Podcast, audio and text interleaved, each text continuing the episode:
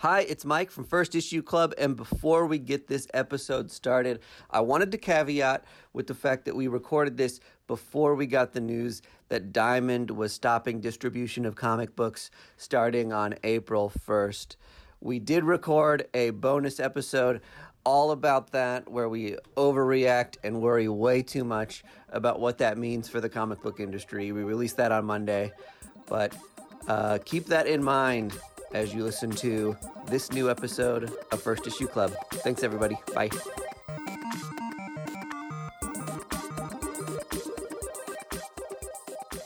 Hello, everybody, and welcome back to the First Issue Club.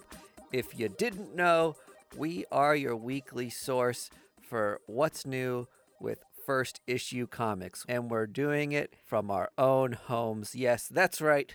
Me, Mike D, the Budget King, Greg, and Caitlin are each recording from our own quarantined locations. Uh, say hi, guys. Hi, guys. Hey, Cheeky Greg. what's up? Even Thank in you. isolation, you still got some jokes. Well, I haven't seen another human in about three weeks, so I have to get my shots in. That's gonna be that's gonna be actual reality for you in three weeks, though.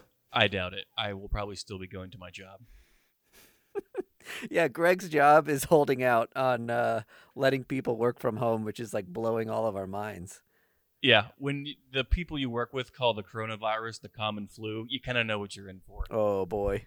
Literally, it's it's it's Greg, grocery workers, and QuikTrips. they sent an email out today, like the president did. He was just like, "All right, ladies and gentlemen, take off your ties. It's time to get serious." so we get to wear fun human clothes to work this week. Lucky you. That'll help. I'm gonna be Wait, a denim yeah. boy. I, I I heard about that to some other place where they're just like, oh, you can wear jeans, and it's like, no, jeans does not prevent seventy year olds from fucking dying. Yeah, Wh- what the fuck is that? It is That's crazy. It is, That is- that- that's literally crazy. Yeah. Only a naive old person would think that that is a legitimate thing to do. That that is the reason when we when 3 months from now we are fucked, it's going to be people like your employer who who are just like, "Oh, I didn't know." yeah. Or they'll be on their deathbed. It, it it makes me irate. I'm mad. I want I want your I want to say your place of business on this podcast so they can get tweeted at. I know. I'm I'm mad for you. Yeah. Well, Only so much we can do. every day I, I drive into work with gardening gloves and Lysol. I'll I'll say we've got some fun comic books to lift our spirits.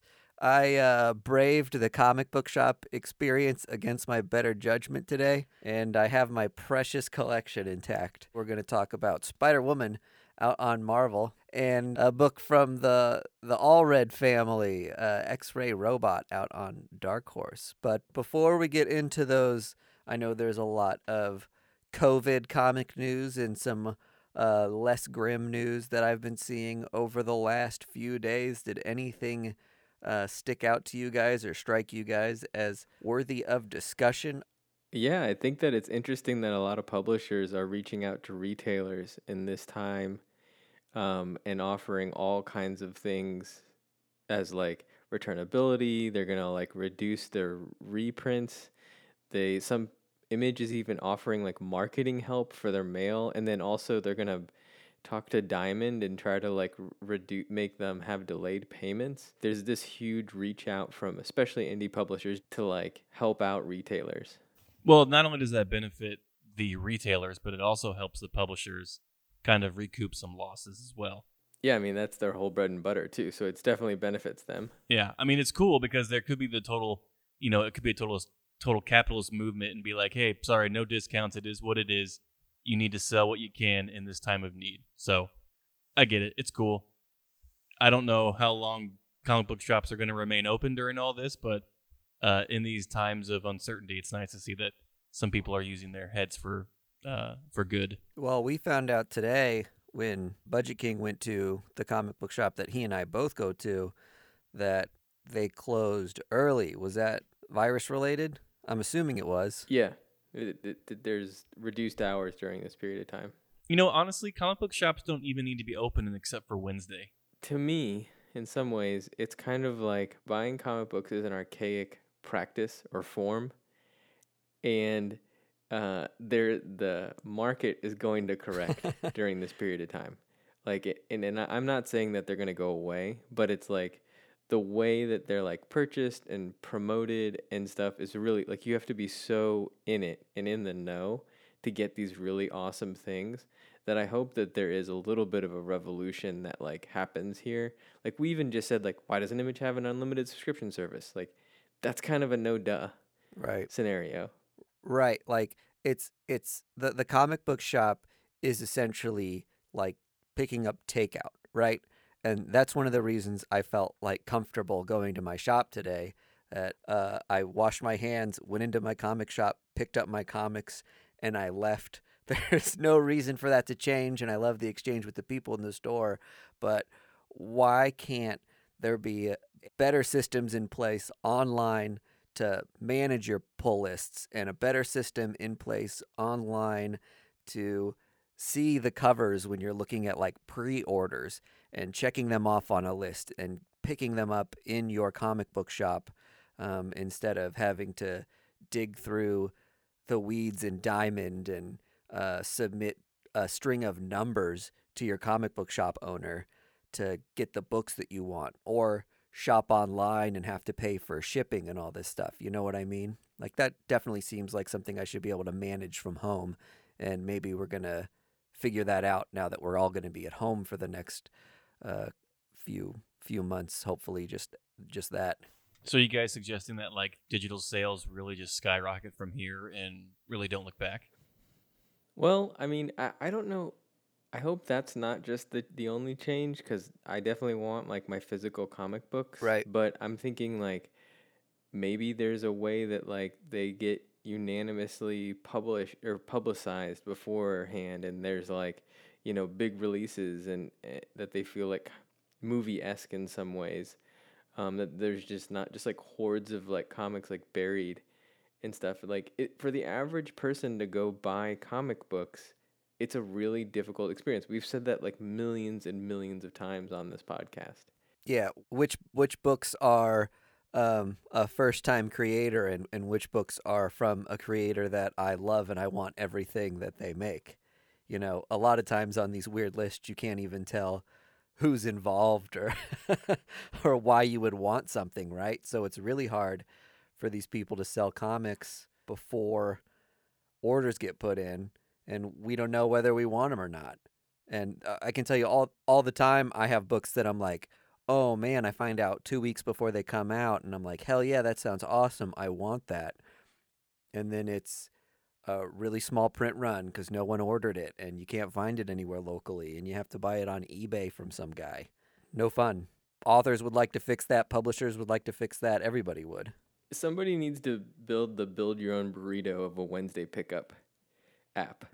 Uh-huh. So it's like like you know like in Chipotle like I know exactly how much it's gonna cost when I add pinto beans, you know, and I know and I can go there and the in, instantaneously when I walk into Chipotle, I can leave. And I think that the comic book shop that figures out how to do that is going to set the gold standard for comic books and help all these publishers and frankly help other retailers like keep the comic book industry around. It's been people like us who just who answer to their system of the weirdness of like blank ass emails just showing you what it is that they're going to have and you have to read through text and then you have to google each one of those things to be like do i want that i don't even know the price of the variant i, I hope they're going to have this variant i have no way of securing it Yeah. like it, If- it is If Yeah. these places handled promotion right and the these were more accessible, you would see like Hollywood Reporter writing about a new independent comic book that's coming out and in that article linking to the place where you go check the box that says I want this and your order just gets put in. Should be as easy as that. And I think like even like like the beer industry has figured this out. You know, like when when there's a when there's a new beer, that's going to come to market. Before it comes to market, it does sampling in all your liquor stores. You get tons of free swag for it. Like you know about it years in advance before they give you one beer, one flagship beer, and then they give you a couple more. When there's a new publisher that comes out, like came out like this week, AWA, um, there's six like books that drop that you've never heard of any of it and there's little to no promotion except for that you know that they're just a bunch of like number ones. I'm not knocking it. I think that is really awesome in its own right but it's also not sustainable. So i mean normally we were like super goofy on this like front end but i think that like it it i looked at a list today of like positive things that are going to happen at the end of all of this and I think for me, like one positive thing is that like maybe some like arcane business models that needed to change are gonna change. Does that mean I want like retailers to go out of business, comic book retailers? No. And I don't want anybody's local comic book shop that they like love and find, you know, solace in and and, in a community and to go away. But do I want more people to be buying comic books and like be way into it? I want it to be the dominant form of nerddom. Nerddom. I want indie comic books to be so popular that like everybody's cosplaying them. And the only way that's going to happen is if they change the distribution and buying network. So you want to see a Gut Ghost cosplay at this year's Planet Comic Con? I want to see a Gut Ghost. I want to see Five Eye Zombies. I, you know, to be uh, to be honest, wanna- see a Gut Ghost cosplay would be fucking rad. it would. Yeah, it totally would. Yeah. Um, you guys mentioned AWA earlier. Um, who are they? I, I don't even know who they are. I know we get their lo- newsletter. That's about it. And then they had a bunch of number ones. Yeah, so they're uh, an old editor in chief of um, Marvel, started his own publisher, and is bringing over a lot of creators that have worked, still work on Marvel, and they're doing their own creator owned comics on this new publisher. And I- I think AWA stands for artists, writers, and artisans. Yeah, that's right. I read two of their books today. Red Border is kind of like a get out sort of book on the Mexico Texas border.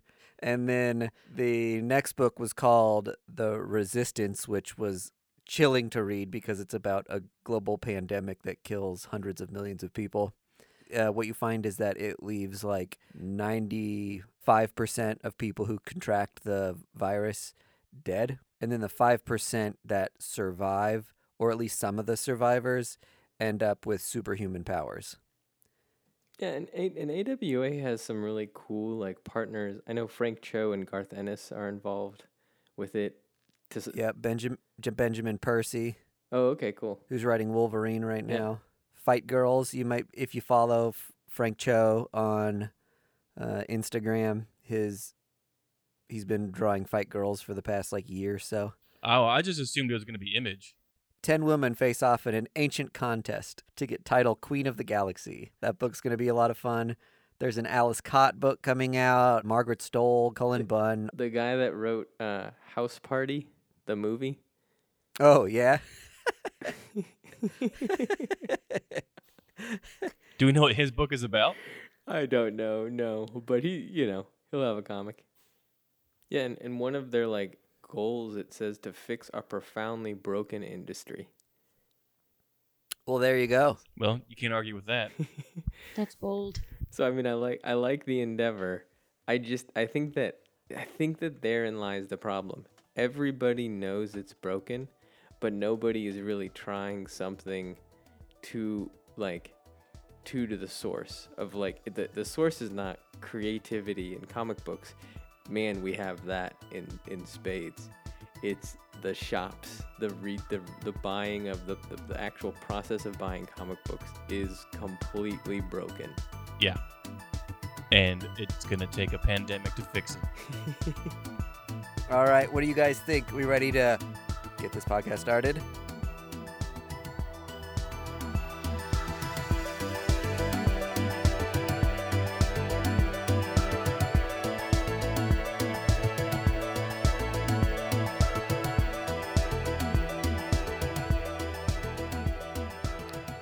First book we are talking about today is Spider Woman, that is written by Karla Pacheco.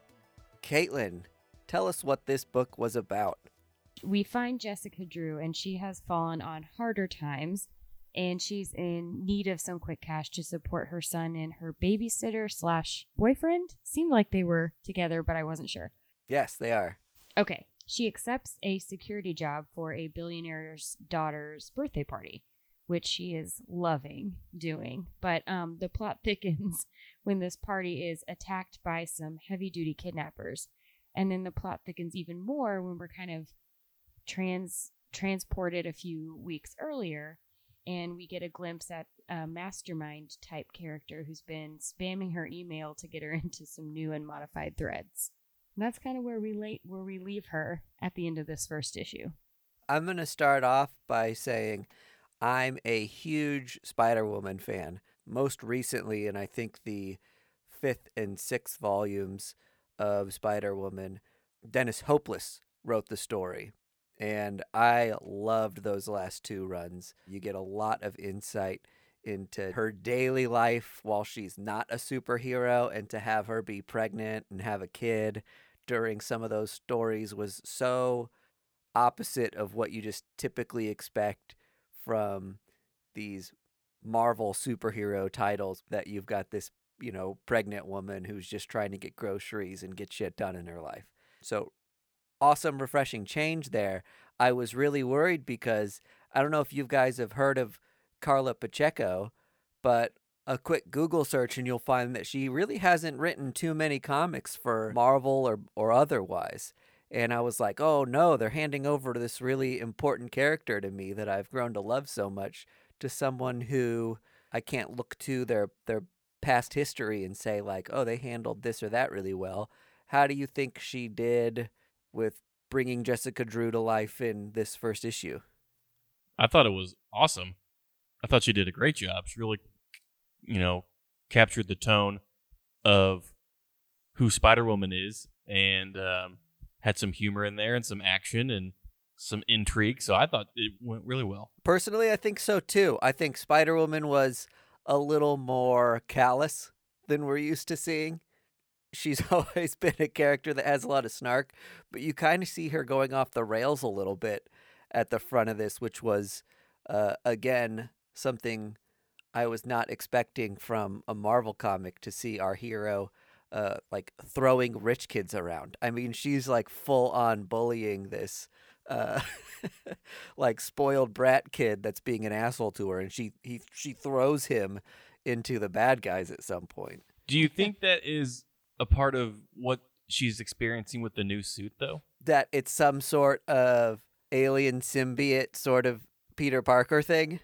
Well, kind of, because she said she was experiencing like headaches the entire time she was on that boat. Yeah. Well, and the suit's vitals, when she puts it on, can monitor all sorts of things. Yeah. So maybe they can mess with it just as well as monitor. Yeah, maybe she's losing inhibitions here a little bit. Yeah, maybe they turned the snark to 11 on the suit by accident and she got a little more schmarmy. Yeah. I think too, though. I mean, when you look at what's going on in her personal life, I don't know that she needs a suit to be that grumpy. Like she is constantly needing to scrounge for money. Um, she does have a, a partner in raising her son, but like she just seems worn down. Yeah. Much less likely to give to give two shits about this Deadpool kid saying sexist stuff and It was nice to see that superheroes also overdraft their uh, bank accounts, so I didn't feel too alone in that. So this ties back to some Spider Woman origins as well because she started as a down on her luck woman who was in a grocery store uh, contemplating stealing food. And I, I, I think I can tell that uh, Karla Pacheco is is probably a really big Spider Woman fan herself because she seems like she's drawing a lot of parallels to the actual origins of the character, which we forget a lot of times. Yeah. So I I didn't I wasn't aware that Spider Woman took herself not as seriously as much as Peter Parker does. Um, I kind of just had like a loose understanding of Spider Woman. So to dive into this and like realize like, oh wait, this is like uh, kind of an even better re-upped version of Peter Parker's like take on what it means to be a superhero. And I was like, ooh, I kind of love this. Well, it's almost as like it's like Jessica Jones got the powers of Spider-Man. Yeah, that's that's how this issue. I don't know that it's been that the same way in other issues, but it, she definitely seems more grizzled. yeah, she she's very much so a, a Jen Walters type of character. Um, Totally. Great comparison. yeah, really quirky, really strong and independent, but at the same time is constantly going through some shit and has to battle her own demons and pick up her pants and kick some ass every once in a while and power through it. So, uh, we're we're certainly honoring the character and and staying with those things we love about Jessica Drew. And so we didn't say this, but the the billionaire like yacht party that she's essentially like protecting or whatever. Yeah, The the theme is that they're dressing up like superheroes. yeah, right. it was so poignant because it like it, it was able to like make fun of Marvel inside of this like comic book. It like totally made fun of Deadpool and the type of person that would like dress up like Deadpool. You know, it it just was like, man, this comic book. I love a good self aware comic book, but Mhm. especially a big two self aware comic book. Yep. I also love that she's they're making some commentary on what list or tier of superhero she is because you've got car- people at a, little, a yacht party dressed up like Glob, and still they've got kids coming up to her and being like, "What are you supposed to be?" And she's like, "I'm the Spider Woman at your stupid party. I'm a real live superhero, which you guys are dressing up as right now." Another thing that just like makes this story so good is the main character, or not the main, the character that she's protecting is paralyzed from the legs down. Yeah, right. so like it makes it's like makes this like other level of like intrigue that it just is like this comic book could have gone so many different ways and it it Yeah. truly like was just really creative Yeah.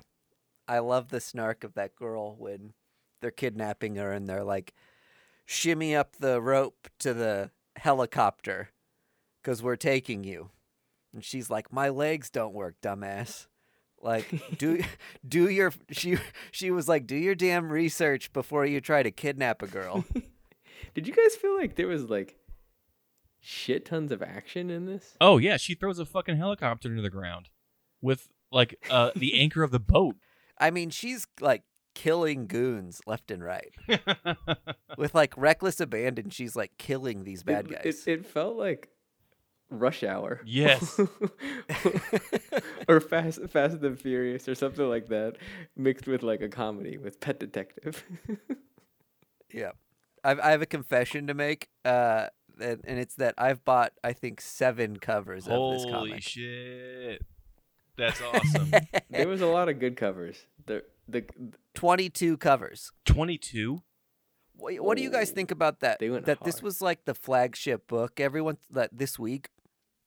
Not to say that there's one every single week, but every once in a while when Marvel has a new series come out with like their flagship characters, like they did this with Fantastic Four, uh, like eight nine months ago when that series kicked off at number one again, um, and there were tons and tons of of covers for it, and you got like a little giveaway, like a lithograph or a a pin or something.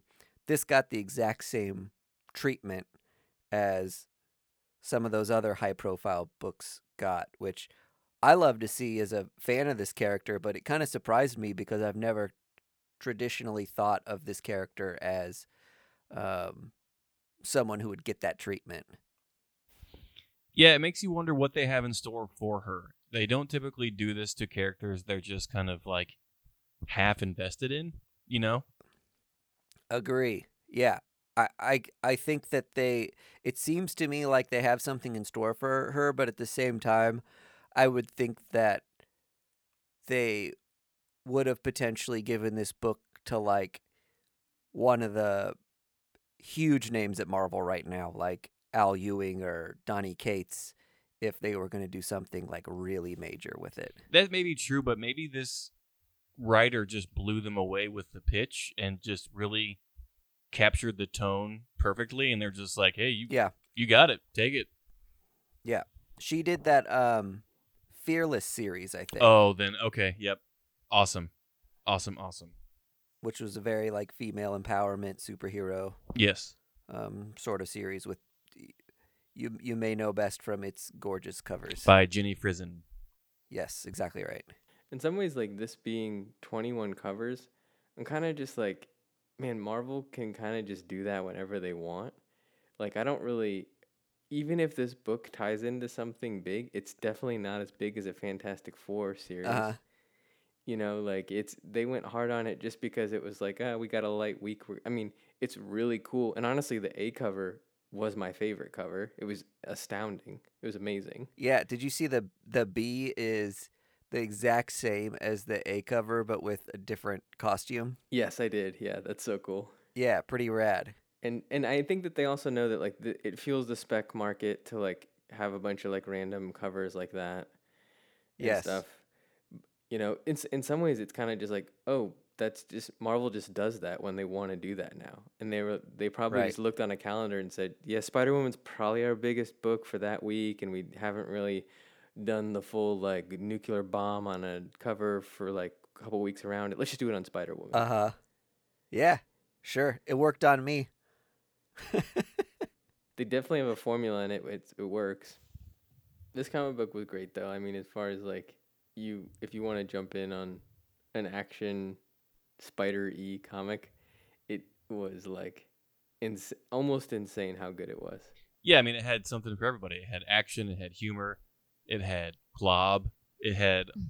French terrorists trying to abduct a billionaire's daughter. Like, yeah, the night nurse was teased. Like, this hit everything that I wanted in a comic book. Even though she announces that they're like, "Do you need a doctor?" and she's like, "No, I need a nurse." Like every Marvel head's just like, oh shit.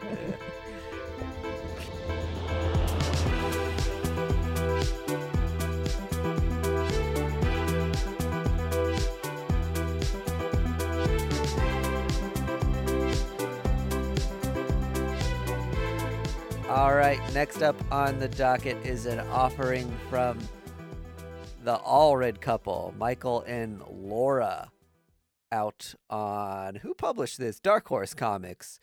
It is one of four and actually takes place in the Mad Maniverse.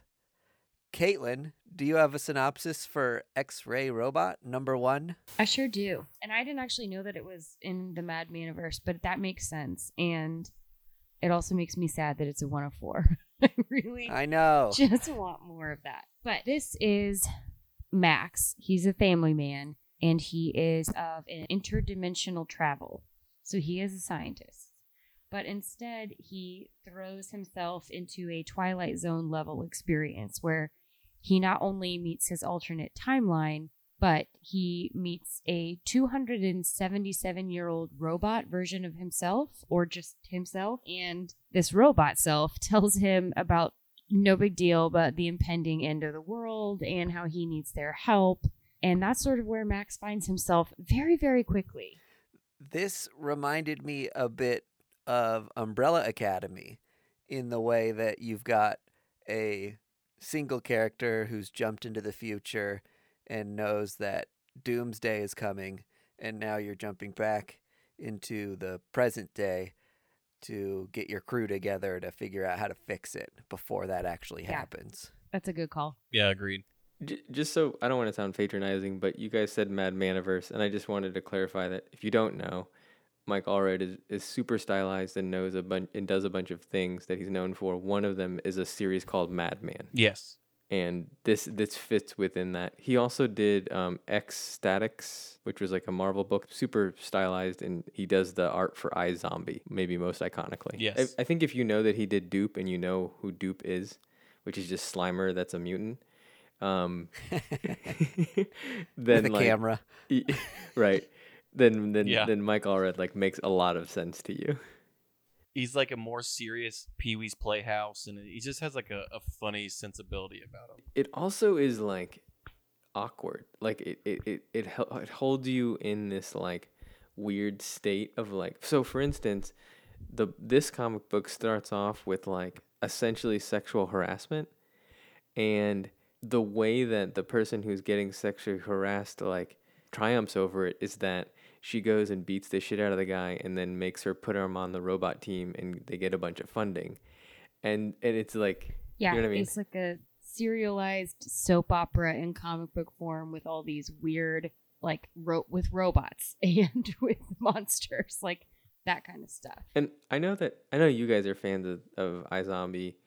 I didn't like the show because it lost that from me. Like it was a really good show just stand alone, but it lost like this just like weirdness of it that that Mark Mark Mike Allred like really captured in the comic books. I think you have to interpret the show and the comic book as two different visions.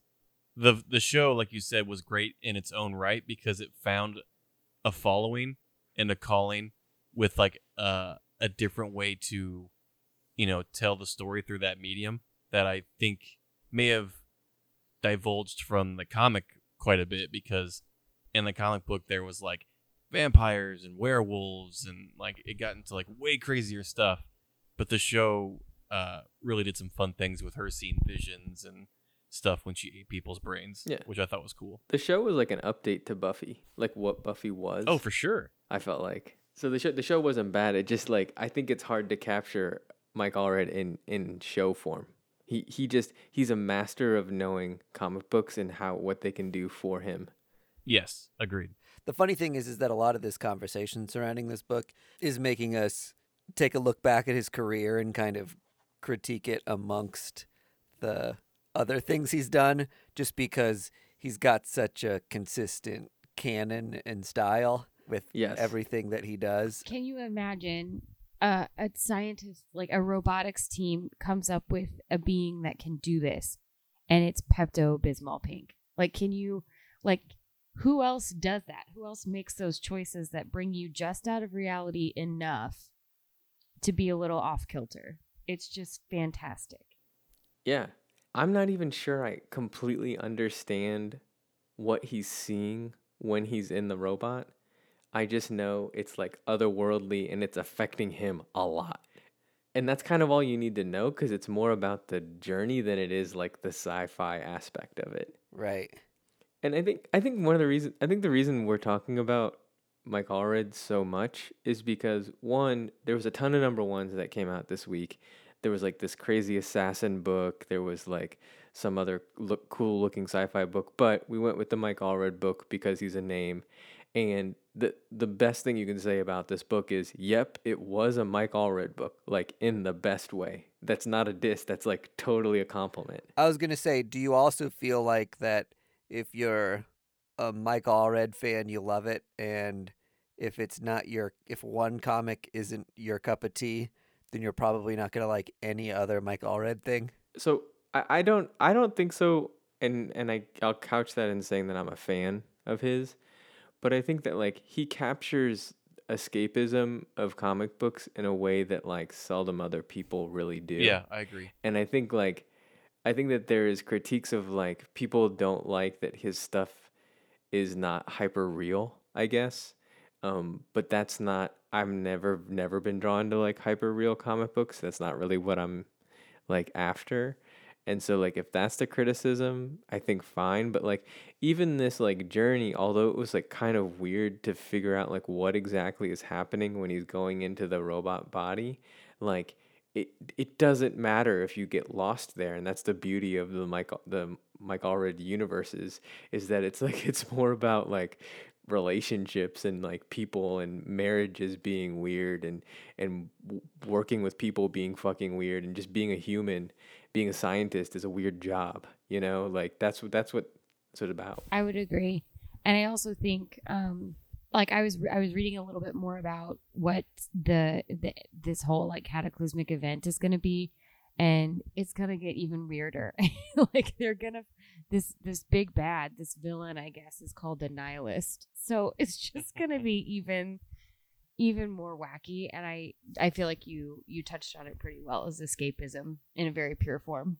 Well, I think it's great because Mike Allred has a great way of just like combining pop art and mod and leave it to Beaver and Stepford Wives and just putting them all in a blender and just really fucking with your brain. And put him in the Twilight Zone, Yeah, exactly. but make it a soap opera.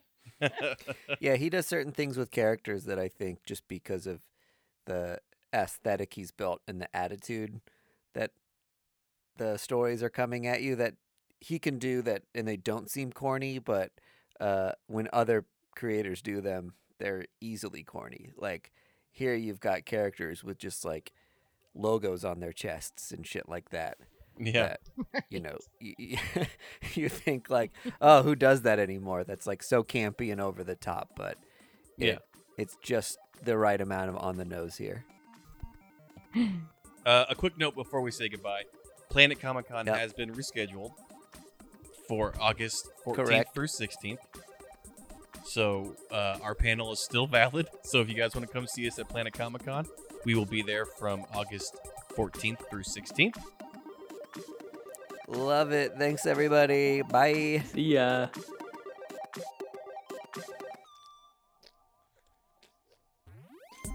This has been another episode of First Issue Club.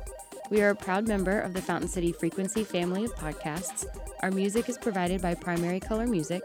We are recorded in KCUR Studios. You can find us, rate us, friend, and follow us on YouTube, Twitter, Facebook, Instagram, email, and your favorite listening platforms at First Issue Club FIRST.